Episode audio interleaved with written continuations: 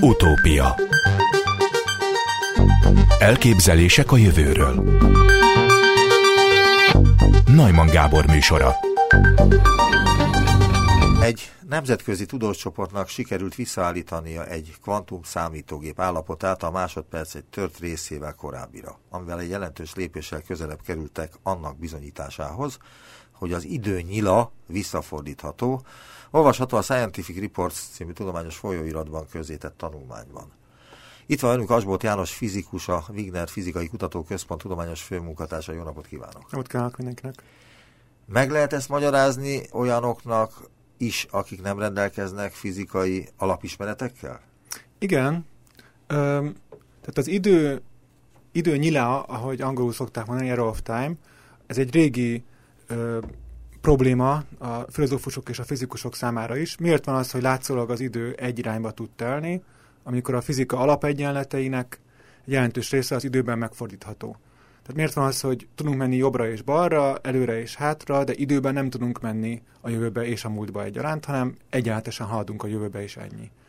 Most a, ez igaz a, a newtoni világképnek az egyenleteire is, de a kvantummechanika kvantumanikának az alapegyenleteire is igaz.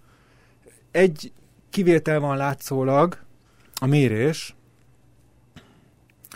Tehát a, a kvantumanika az egy kicsit ilyen összeeszkábált elmélet, amire azért van szükségünk, hogy megmagyarázzuk azokat a furcsaságokat, amiket a világ viselkedésében látunk atomi szinten.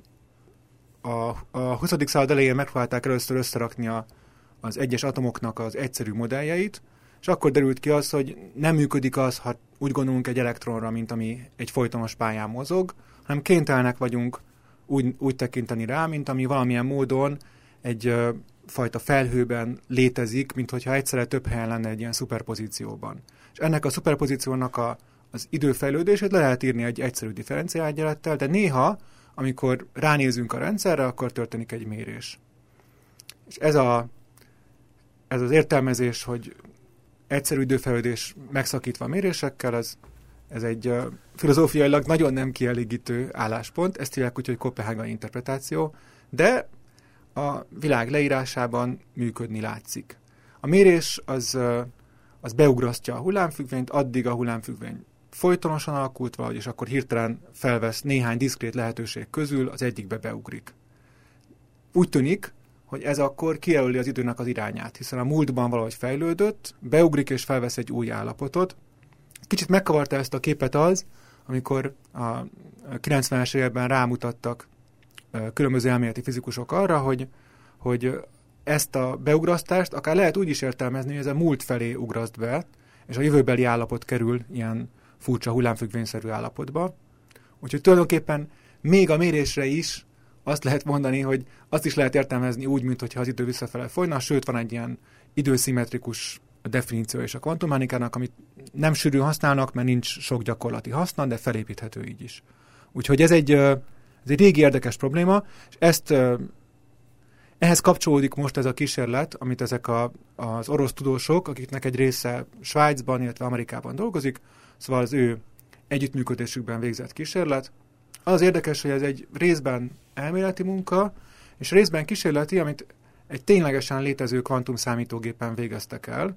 Ez az IBM által működtetett uh, három olyan kvantum számítógép egyike, ami, ami bárki számára elérhető, tehát a hallgatók számára is. Fel lehet menni az IBM-nek a honlapjára, az a neve, hogy IBM Quantum Experience, ezt megtalálja a Google, és utána egy regisztráció után uh, találkozunk egy olyan felülettel, ahol gyorsan megkérdezik, hogy mennyire értünk hozzá, mennyire nem, ha nem, akkor könnyen meg lehet tanulni azt, hogy, hogy ennek mik az alapjai, hogy kell ezt programozni, és aztán kapunk egy felületet, ahol beküldhetünk mi is programokat az IBM által működtetett kvantumszámítógépre, ott ezek gyorsan lefutnak a másodperc tört része alatt, és visszakapjuk az eredményt egy e-mail formájában. Ez egy nagyon szép PR akció az IBM-től, és ezek a kvantumszámítógépek, ezek kicsik, 5 bit, 16 bit, ezek a, az én mobiltelefonomban csak a RAM az 2 gigabyte, tehát ez sok, sok nagyságrendel több bit, mint ami egy ilyen kvantum számítógépen van, ezért ezeknek nincs is igazi haszna egyelőre az emberiség számára. Ezek csak ilyen prototípusok.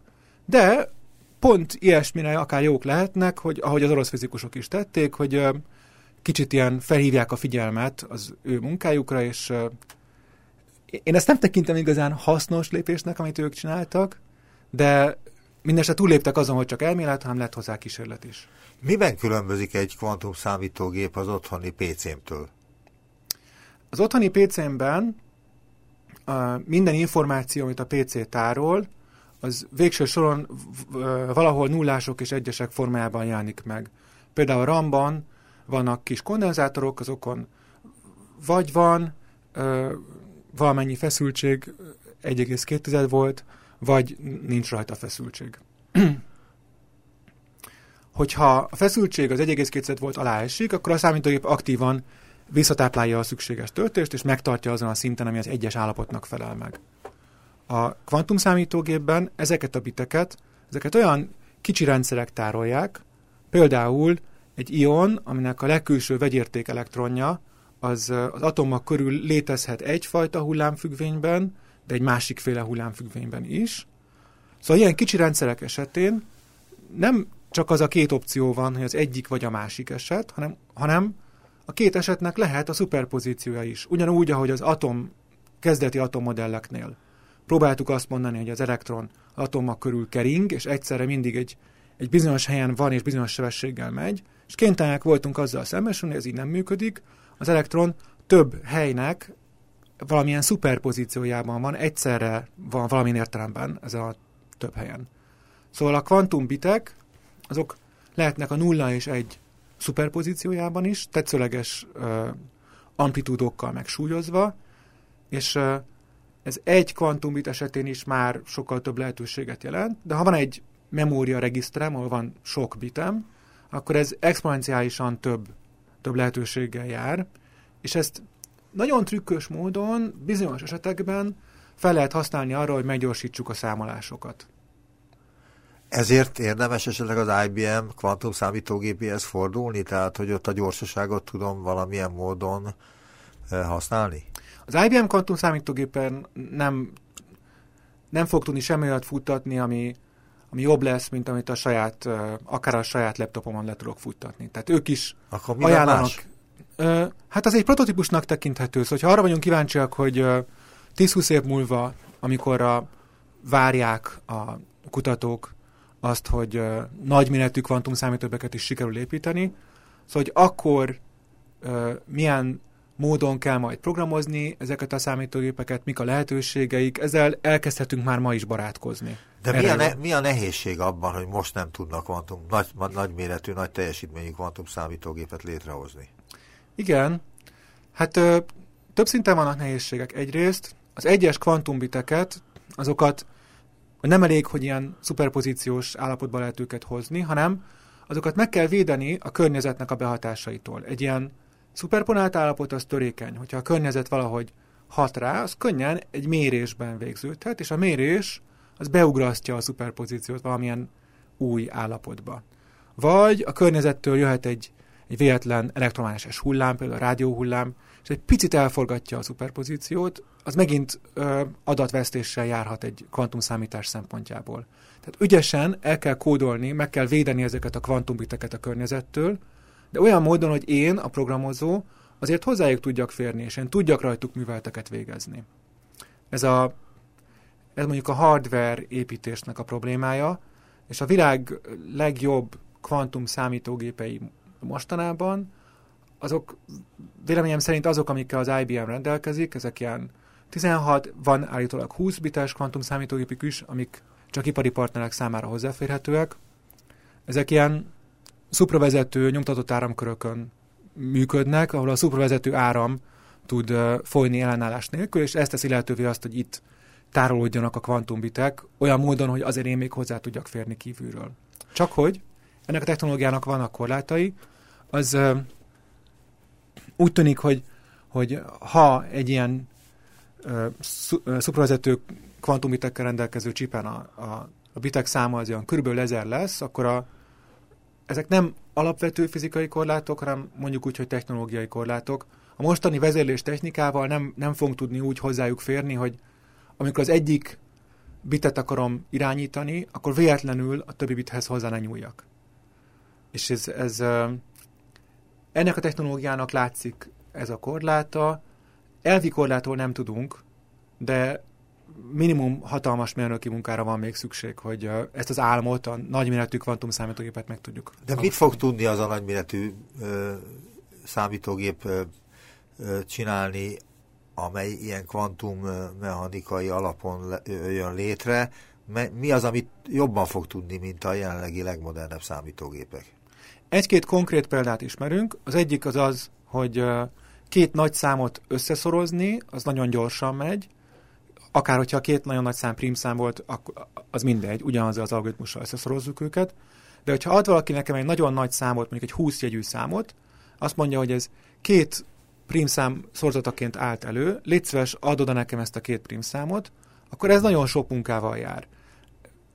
Hagyományos számítógépeken ez egy úgynevezett nehéz probléma, a, a megoldáshoz szükséges erőforrások azok exponenciálisan növekednek, hogyha a számnak a hosszát növeljük számegyek számában mérve.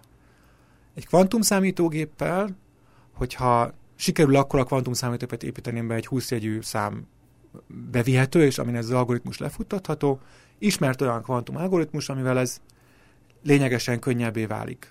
És ez, ez ilyen elvont matematikai kérdésnek tűnik, de olyan szempontból fontos kérdés ez, hogy pont ez a, az aszimmetrikus jellegának a problémának, hogy könnyű összeszorozni, nehéz visszafejteni, ez az interneten elterjedt kódolási rendszereknek az egyik alapja. Tehát, ha mondjuk az Amerikai Egyesült Államok titkos katonai laborjaiban már van egy tízezer kvantumbiten műveleteket végezni képes kvantumszámítógép, akkor az amerikai katonasság már most vissza tudja fejteni az interneten használt titkosítás által védett üzeneteket. Mesterségesen előidőztünk egy olyan állapotot, ami az idő termodinamikai nyilával ellentétes irányba fejlődik, nyilatkozta a kísérlet egyik vezetője visszatérve az eredeti kérdéshez. Gorgyej Leszovik, a Moszkvai Fizikai és Műszaki Intézet Kvantuminformációs Technológiai Laboratóriumának kutatója nyilatkozta ezt. Mit jelent ebben az, hogy az idő fejlődik? Hát ez az idő nyilának a problémája, ez, ez többféle, többféle szemszögből megközelíthető. Itt a termodinamikát említik, tulajdonképpen ez a, a leggyümölcsözőbb megközelítésnek ez tűnik, hogy, hogy azt mondjuk, hogy, hogy egy rendszerben az entrópia, zárt rendszerben az entrópia az mindig csak növekedni tud. Hogyha egy, egy tojást elejtek, akkor az széttörik, ilyent nap mint nap látunk, de a széttört darabokból egy új tojást összerakni, azt hát nagyon, nagyon nehéz, nem fog megvalósulni magától, szinte soha. Ez egy, egy régóta kutatott, ismert jelenség. Ennek a tulajdonképpeni filozófiai implikációit, azt, azt szerintem továbbra is nyitott kérdés. Én nem, Mindenesetre itt ebben a kísérletben én azt gondolom, hogy ebben a cikkben se az elméleti, se a kísérleti szempontból nem történik semmi jelentős. A cikkben egy olyan szituációt vizsgálnak, egy olyan speciális esetet, ami olyan, mintha egy ilyen tojás széttörne, de olyan kontrollált módon törik szét, és akkora kontrollom van a feltételek fölött, hogy nagyon könnyen tudok adni egy, olyan lökést az összes tojás darabkának, hogy ez a széttörés ez megforduljon és visszaálljon a tojás. De ehhez szükségem van erre a hatalmas fokú kontrollra, és arra, hogy az a rendszer, ami széttörik, az ne olyan bonyolult legyen, mint egy tojás, ne olyan sok mindenből álljon, hanem például csak egy részecskének a szétfolyása, amit a cikknek az elméleti része elemez, vagy egy néhány kvantumbites állapot, ami ezen az IBM kvantumszámítógépen van. Szóval ezekben a speciális esetekben ekkora fokú kontroll mellett senki nem csodálkozik azon, hogy meg lehet fordítani a hullámfüggvény szétfolyását. Az a módszer, amit a fizikusok ajánlanak, az, az se, ahhoz szükség van arra, hogy minden tudásnak a birtokában legyek, csak akkor működik, és tulajdonképpen nincs benne semmi meglepő. Szóval szerintem a cikkben se elméleti, se kísérleti szempontból nincsen semmi érdekes, és ennek ö, enez, ezzel egybecseng az, hogy a cikket a Scientific Reports folyirat közölte le. Ez a jól csengő az, hogy a Scientific Reports az a Nature-t kiadó csoportnak a, a tudományos folyóirata. Ez egy open access folyóirat, vagyis az itt, me- itt, itt megjelent cikkeket bárki olvashatja erőfizetés nélkül is. De azt is kell tudni, hogy ebben a, foly- tehát a, a tudományos folyóiratokban a cikkek értékét az adja meg, hogy ezek átmennek egy szűrőn, úgynevezett peer review processen. Vagyis a kutató versenytársak bírálják el a cikkeknek az értékét, és ők kell, hogy rábolincsanak, a szerkesztő kikéri a versenytársak véleményét, és ha az kedvező, akkor jelenteti meg a cikket. Na most, itt a Scientific Reportsban azt kérik meg a bírálóktól, hogy ne azt tekintsék, hogy a cikk mennyire érdekes vagy fontos, csak azt, hogy mennyire eredeti, és hogy van-e benne esetleg technikai hiba. Szóval itt is ennek a cikknek a bírálói, én felteszem, hogy látták, hogy a cikkben érdekes vagy fontos dolog nincs, de mivel nem máshol publikált eredményről van szó, és technikai hibát nem találtak benne, ezért beengedték a Scientific Reports-ba. Az Orosz Tudományos Akadémia talán a svájciak és az amerikaiak is beszálltak pénzzel, kifizették azt a két-három ezer dollárt, amiben egy ilyen cikknek a megjelenése kerül, és a cikk megjelenhetett, és mivel van egy ilyen szexi körítése, hogy az idő megfordítása, ezért be tudta járni az egész világon mindenhol a, a médiát. Nagy hírverés van. Hát igen, mert az emberiséget ez foglalkoztatja a kezdetektől kezdve, hogy hogyan lehet visszamenni az időben, és erre számtalan irodalmi mű is keletkezett, zene, színdarab, film, amit el lehet képzelni, minden. Ez jó, nem a tudományos világnak a része, de hát a tudományos világnak mint tudjuk, valamennyire figyelembe kell vennie azt, hogy az emberek éppen hol tartanak. Mindenképpen muszáj egyetértek figyelembe vennie, és én azt is mondanám, hogy az időutazás problémája a tudományos világnak is fontos része, mert hogy... De itt nem történt akkor semmifajta időutazás nem, ennél a kísérletnél? Nem történt időutazás. Annyi történt, hogy hogyha, hogyha egy széteső tojásnál még a szétesés kezdeti állapotában vagyok, akkor megfelelő módon megütve a tojás darabkákat, ezeknek a sebessége megfordul, és visszaugranak egy eredeti tojássá. Itt is ezeket a megfelelő ütéseket. Vagyis az időhöz semmi köze nincsen? Hát, ha tetszik, szóval nem, szerintem nincs, de sikeresen adták el egy olyan kontextust teremtve, mint hogyha az idő megfolytása annál tényleg... Tehát ez szemfényvesztés történt magyarul. Az én személyes véleményem szerint igen. A tanulmány, És nem csak az én amiben, szerint... ami, amiről ez be, a tanulmány, ami erről szól, azt is jelzi, hogy az egyes részecskék időbeli visszafordítása valószínűtlen. Egyetlen elektron izolálása után és annak kiszámításával, hogy mennyi idő kellene viselkedésének véletlenszerű megváltoztatásához a természetben, a tudósok azt találták, hogy szükség lenne az univerzum teljes élettartamára ahhoz, hogy ez a jelenség egyetlen egyszer megtörténjen a másodpercenként tanulmányozott 10 milliárd elektronnal. Vagyis a tanulmány is bevallja, hogy ez nem történt, meg csak megtörténhetett volna? Ne, hát ez, ez egy olyan uh, számolásra vonatkozik, ami azt a kérdést teszi fel, hogy mi a valószínűség annak, hogy ez spontán módon előfordul. Tehát anélkül, hogy a kutatók beleavatkoznának az időfejlődésbe. És annak nincs lényegében valószínűség. Így van. És ezzel azt mondják, hogy ezért nem látunk olyat, hogy az idő megfordulna. De ennek szerintem nincs semmi köze ahhoz, hogy miért előre telik az idő. Tehát uh, az egy külön kérdés, és egyébként szerintem ez egy fontos kérdés, meg, meg joggal ez a kérdés, amin az emberek sokat szoronganak, hogy miért van az, hogy az idő az csak egy irányba repül, és elmúlnak az évek, és öregek leszünk, és milyen jó lenne, hogyha meg lehetne fordítani.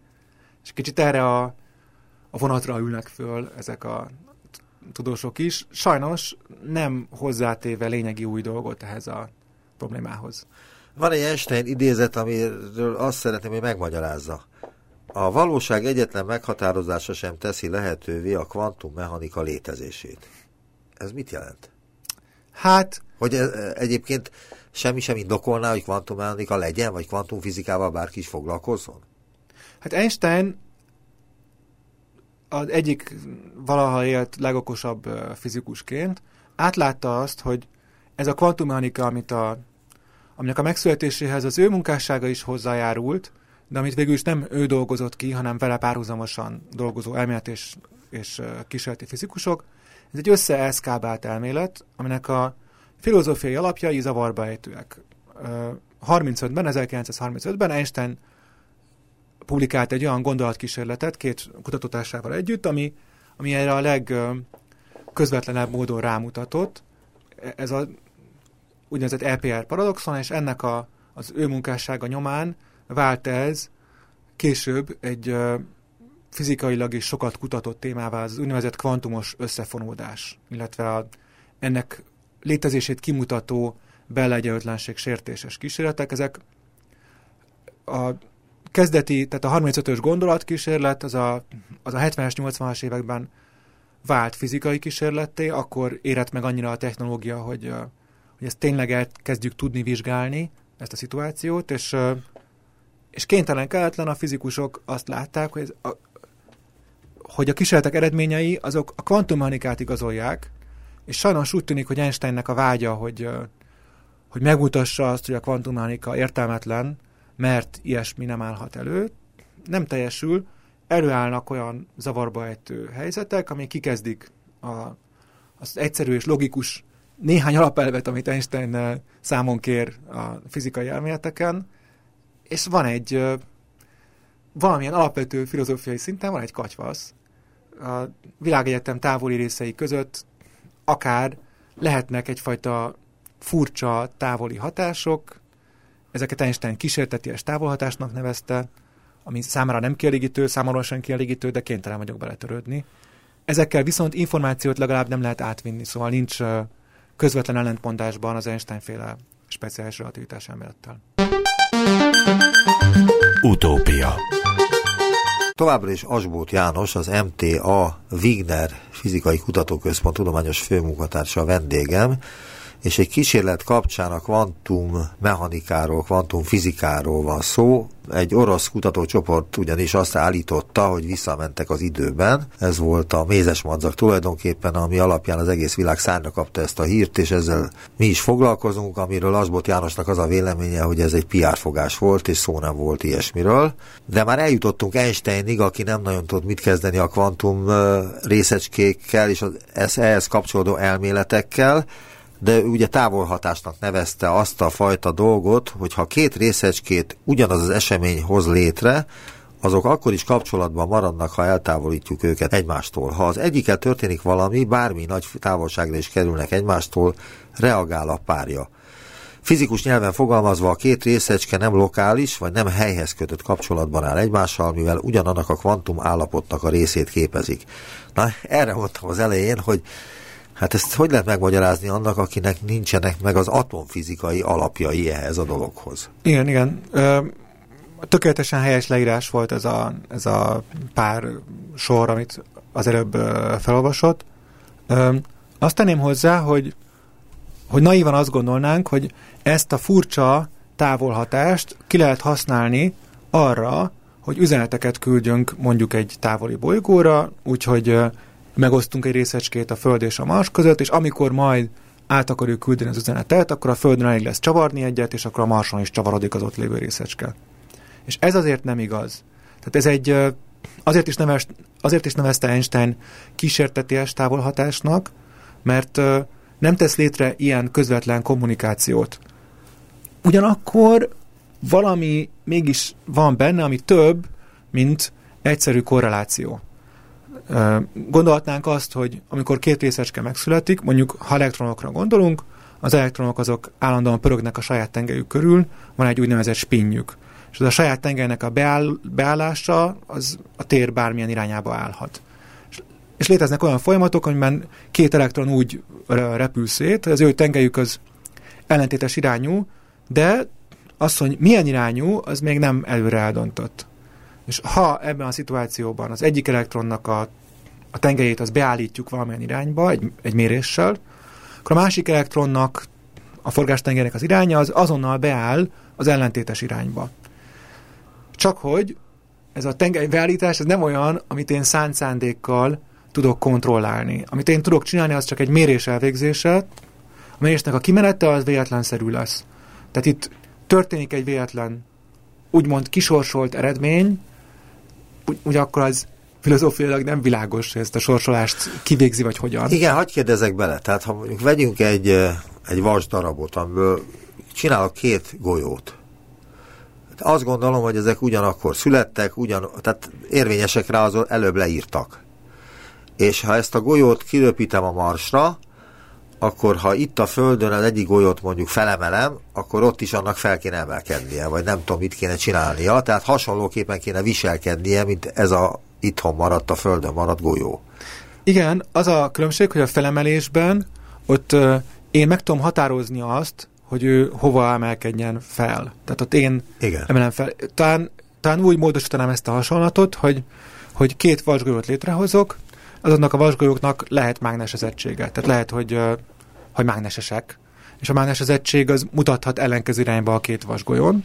És ha én a Földön megmérem a vasgolyómnak a mágnesezettségét, tehát nem én döntöm el valamilyen irányba, hanem csak megmérem, akkor a, tudhatom azt, hogy a Marson lévő vasgolyónak a mágnesezettsége ellenkező irányba mutat. És ezt lehet, ugye józanésszel azt mondjuk, hogy hát persze, amikor megszülettek, akkor a mágnesezettségük ellenkező irányba mutatott, tehát, amikor a Földön kimérem az egyiket, információt kapok a Marson lévő részeskéről is, de nem történt semmi a Marson, csak valamit, ami a Marson már megvolt a múltban, hogy ott merre mutatott a mágnesezettség, azt én megtudom a Földön. Tehát csak egy új tudásom keletkezik, de nem történik valami a Marson lévő golyóval. Nincsen annak ontológiai állapotában nincsen változás. Tehát nem, nem, nem csináltam semmit a Marson lévő marsgolyóval, azáltal, hogy a Földön mértem. Sajnos... De akkor mit jelent ez a távolhatás? Igen, sajnos a kvantummechanika ez kicsit bonyolultabb, és ott a, amit vasgolyók szintjén azok nagy tárgyak, nem látunk soha olyat, hogy azoknak a mágnesezettsége az valamerre, az valamerre ugyan mutat, az összes lehetséges iránynak egy szuperpozíciójában van, és csak egy mérés ugrasztja be ezek közül valamelyikbe. Ezt vasgolyókkal soha nem látjuk. Még pedig azért nem látjuk, mert azok olyan nagyok, hogy a környezettel való kölcsönhatás az nagyon erős. És ezért azoknak a mágnesezettsége az nagyon gyorsan kiderül. Abból, hogy hogyan szólódik rajtuk, szólnak rajtuk különböző részecskék, úgymond valaki nagyon hamar megméri. És ez a beugrás, ez nagyon gyorsan megtörténik. Ezzel szemben mondjuk egy elektronnak a mágnesezettsége, a spinja, az nagyon kis spin, nagyon kis, kis gyenge mágnesezettség, ezért, ha nagyon óvatos vagyok, azt le tudom árnyékolni úgy, hogy azt nehogy valaki meg, megmérje. És hogyha én ezt, ezt a leárnyékolást nagyon óvatosan elvégzem, és a két elektront így távolítom el egymástól, el tudom érni azt, hogy, hogy nem csak én nem tudom a Földön, hogy a marsbéli, marson lévő, lévő elektronnak a mágnesezettsége merre mutat, hanem senki más sem tudhatja az egész világegyetemben, mert úgy le van árnyékolva, hogy még nem került ki erről az állapotról információ, és ezért megmaradhat ez az állapot ebben a kvantummechanikai szuperpozícióban, ebben a több állapot egyszerre. Most beugrok nekem, ami mindenkinek, aki ezt valamennyire olvasta, az a Schrödinger macskája Abszolút. Effektus. Nagyon helyes. Ez olyan, mint a Schrödinger macskája, aki nem tudjuk, hogy éle vagy hale? Annyira olyan, hogy a Schrödinger macskáját részben az Einstein cikk inspirálta, szintén 35-ben jelent meg a cikk Schrödingertől, a Schrödinger macskájáról, és ez a Schrödinger és Einstein között... Már csak el kéne mondani pontosan, hogy mi az, mert lehet, hogy sokan nem tudják, csak hallották, hogy mi ez a Schrödinger macska. Egy macska egy dobozban, ugye? Macska egy dobozban. A, amelyik, ha megmozdul, akkor összetör egy ampullát, amelyben cián van. Ö, Vagy hogy, hogyan, hogyan, hogyan kell ezt szakszerűben elmondani? Igen, igen, itt fontosak az apró részletek. Tehát van a macska egy dobozban, van egy, mondjuk egy ciánnal teli fiola, van egy kis kalapács, ami el tudja törni ezt a ciánnal teli fiolát, a kis kalapács rá van kapcsolva egy kis elektromotorra, ami ezt be tudja indítani. A kis elektromotort vezérli egy olyan elektronika, ami akkor indítja be, amikor ő kap egy nagy energiás fotont, egy nagy energiás fényrészecskét, és ez a fényrészecske, ez egy darab uránatomból jön. Az uránatom az, az bomlékony, bent van az ő is a dobozban, körbe van rakva detektorokkal, hogy biztos, hogy érzékeljük azt, amikor ő elbomlik. A bomlása pillanatában beindul a mechanizmus, eltöri a ciánfiolát, szegény macska meghal. Öm, azonban az uránatom bomlása a kvantummechanika szerint az egy, egy olyan folyamat, ami, ami ilyen szuperpozícióképpen játszódik le. Tehát amíg nem méri meg a környezet, hogy elbomlott az uránatom vagy sem, addig ő egyszerre elbomlott is, meg nem is. És az a kérdés, hogy, hogy ez a környezet által történő megmérés, ez mikor történik?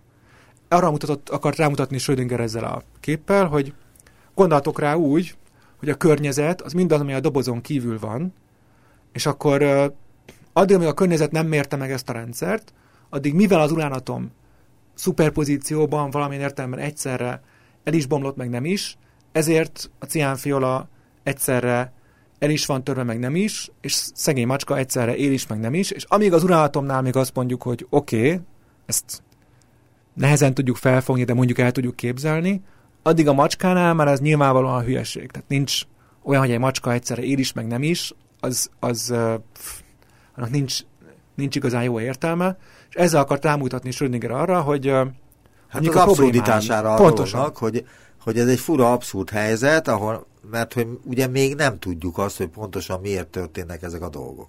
Igen, igen, tehát hogy azt arra tehát látszólag hogy azt... miért ennyire labilis az uránatom, hogy hogy, hogy nem lehet kiszámítani, hogy hogyan bomlik el. Nem is csak arról van szó, hogy nem lehet kiszámítani, a kvantummechanika azt kéri tőlünk, hogy, hogy, hogy ezt, ezt kezeljük úgy, mint ami már el is bomlott, és még nem is bomlott el egyszerre, szuperpozícióban.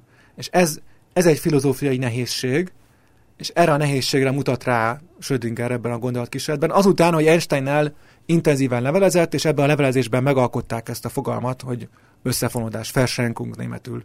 Ugye mindketten németek, német kutatók voltak.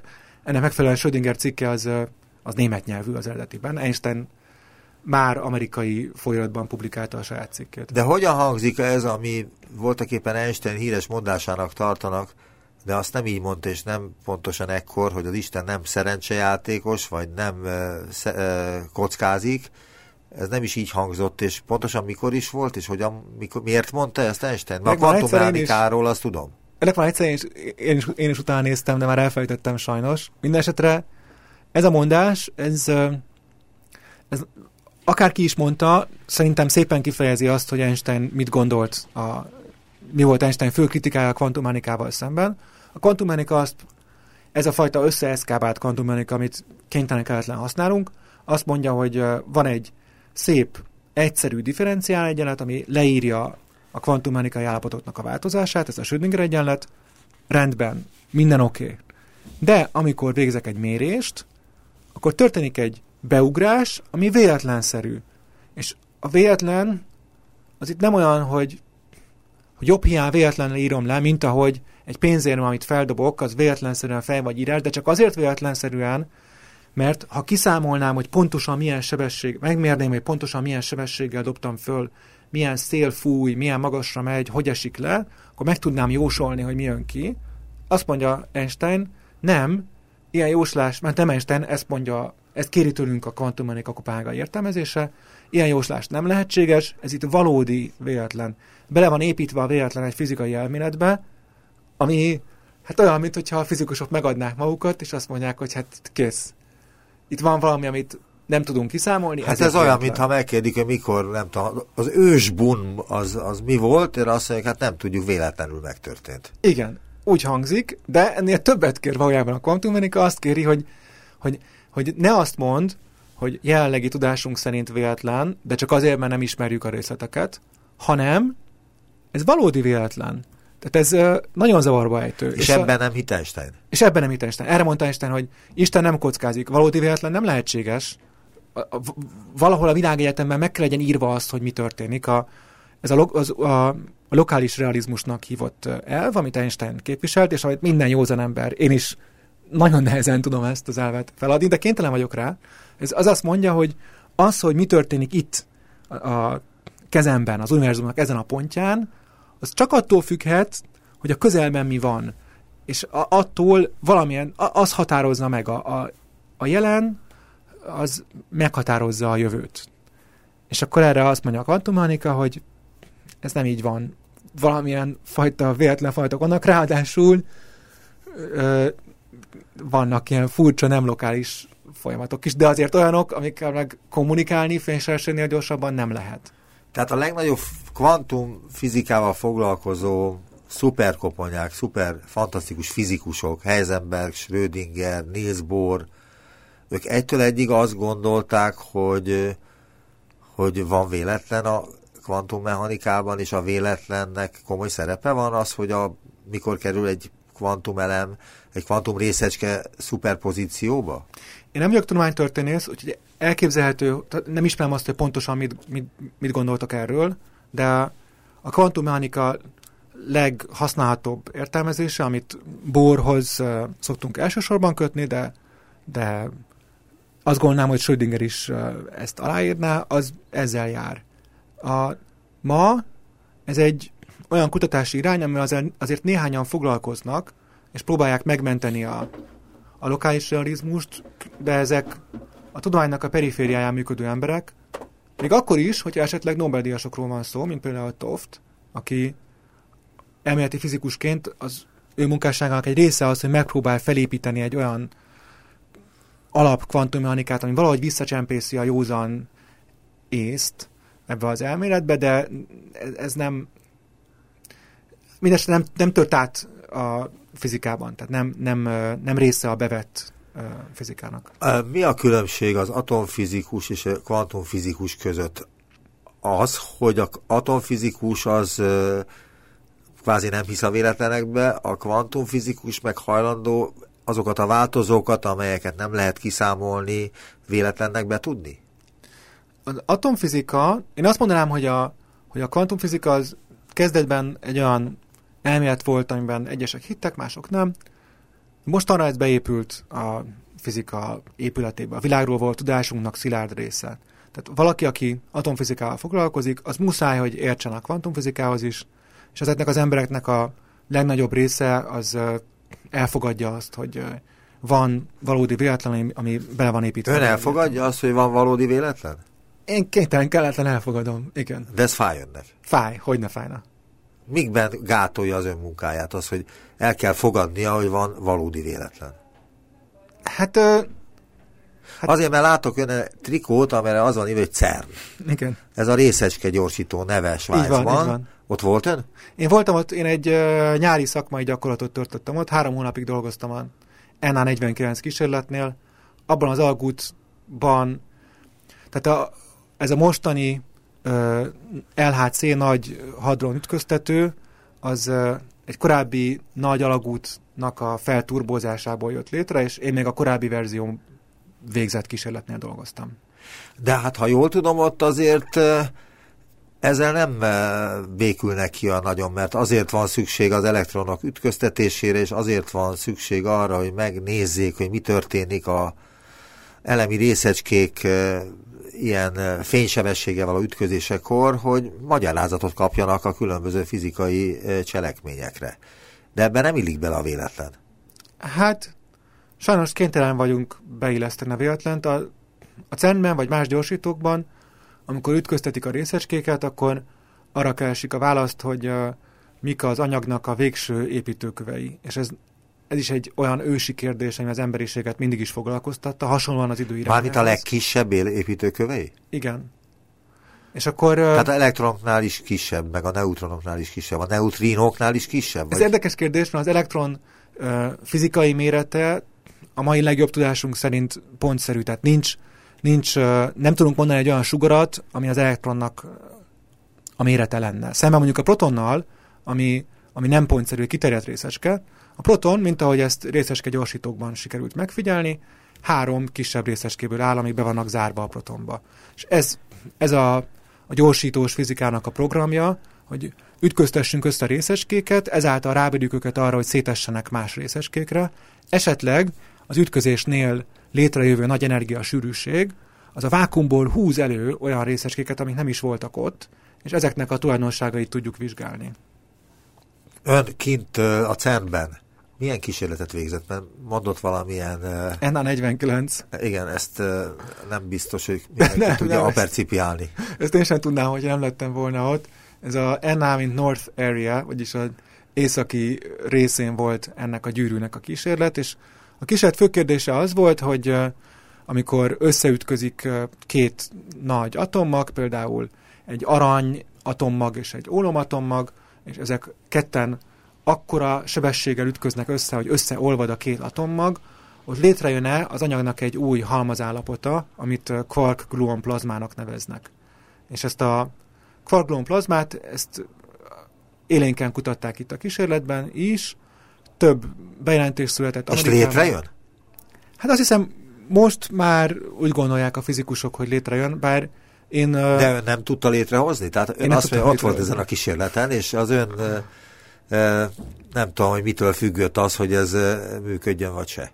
Én harmadéves fizikus hallgatóként voltam ott egy nyári szakmai gyakorlatban, ami hatalmas élmény volt, betekintést nyertem abba, hogy hogy működik ez a tudománygyár, ez egy hatalmas ö, nemzetek fölötti vállalkozás, aminek Magyarország a költségvetésének, ha jól tudom, kevesebb, mint egy százalékát adja, és uh, például ennél az egy kísérletnél is több mint száz ember dolgozott azon, hogy uh, feldolgozzák a kijövő adatokat, új detektorokkal egészítsék ki a kísérletet. Lehet látni is ott valamit, vagy csak a számítógépből kijövő adatokat lehet elemezni? Ennél a kísérletnél csak a számítógépből kijövő adatokat lehet elemezni. De van olyan kísérlet, ahol látni is lehet valamit? Hát a... Kvázi hát, úgy, hogy egy laikus számára, hogy igen. azt mondja, ott akkor milyen szép fényjelenségeket Igen. lehet látni. Ilyesmire gondolok. Az első részeske detektorok azok ilyenek voltak. Buborékkamerákban meg lehet figyelni azt, hogy egy, egy lehűtött folyékony hélium tartályon, amikor végigmegy egy részecske, akkor a, a, ahogy ütközget a héliumokkal, leadja a hőmérsékletét, és megolvasztja a héliumot, és létrejön egy buborék füzér, ami kirajzolja a részecskének a pályáját, vagy kötkamrákban hasonlóan kis kondenzációs események történnek, Szóval vannak ilyen detektorok, de, de mostanában már pontosabb, gyorsabb, jobb detektorokban ez már mind rejtve van az emberi szemtől. Ez annyira körbe vannak építve, hogy ez már nem látszik. Cserébe viszont sokkal pontosabban, sokkal gyorsabban tudunk mérni, és sokkal több adat jön ki. A cern is most a, a itt az LHC-s kísérletekben, a legújabb generációs kísérletekben, hát olyan sok adat keletkezik, hogy ezeket nem is lehet továbbítani egy szálon, hanem már a helyszínen el kell dobni az adatnak azt a részét, ami nem tartalmaz értékes információt, és aztán az adatfeldolgozás az egy hatalmas kihívás, amiben részben a mi telephelyünkön, tehát az MTA Wigner Fizikai Kutatóközpont telephelyén is történik. Itt is van egy olyan, az egyike a két nagy adatfeldolgozó központnak, ami a CERN-hez tartozik, az nálunk van, és akkor itt történik a detektorokból jövő adatoknak a első feldolgozása.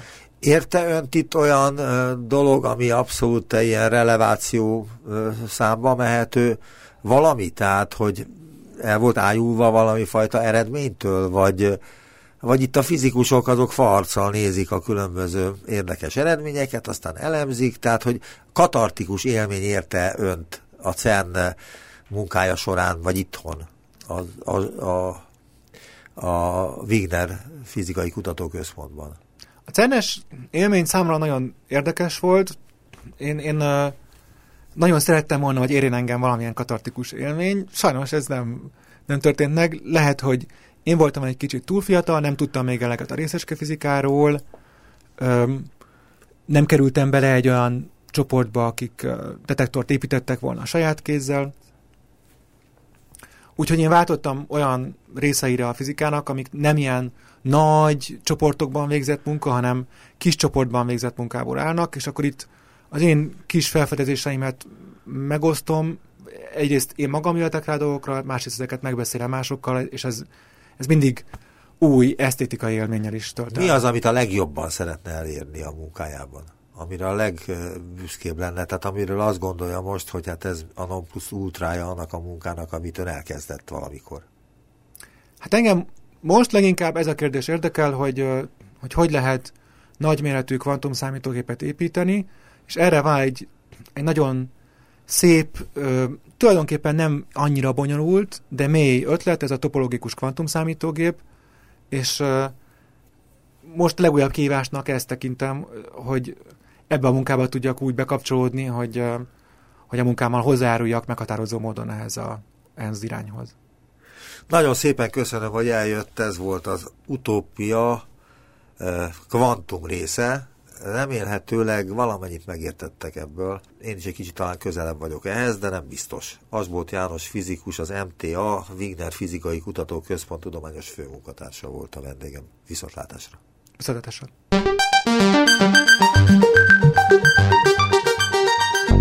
Visszaértünk a jelenbe. Neumann Gábor utópia című műsorát hallották.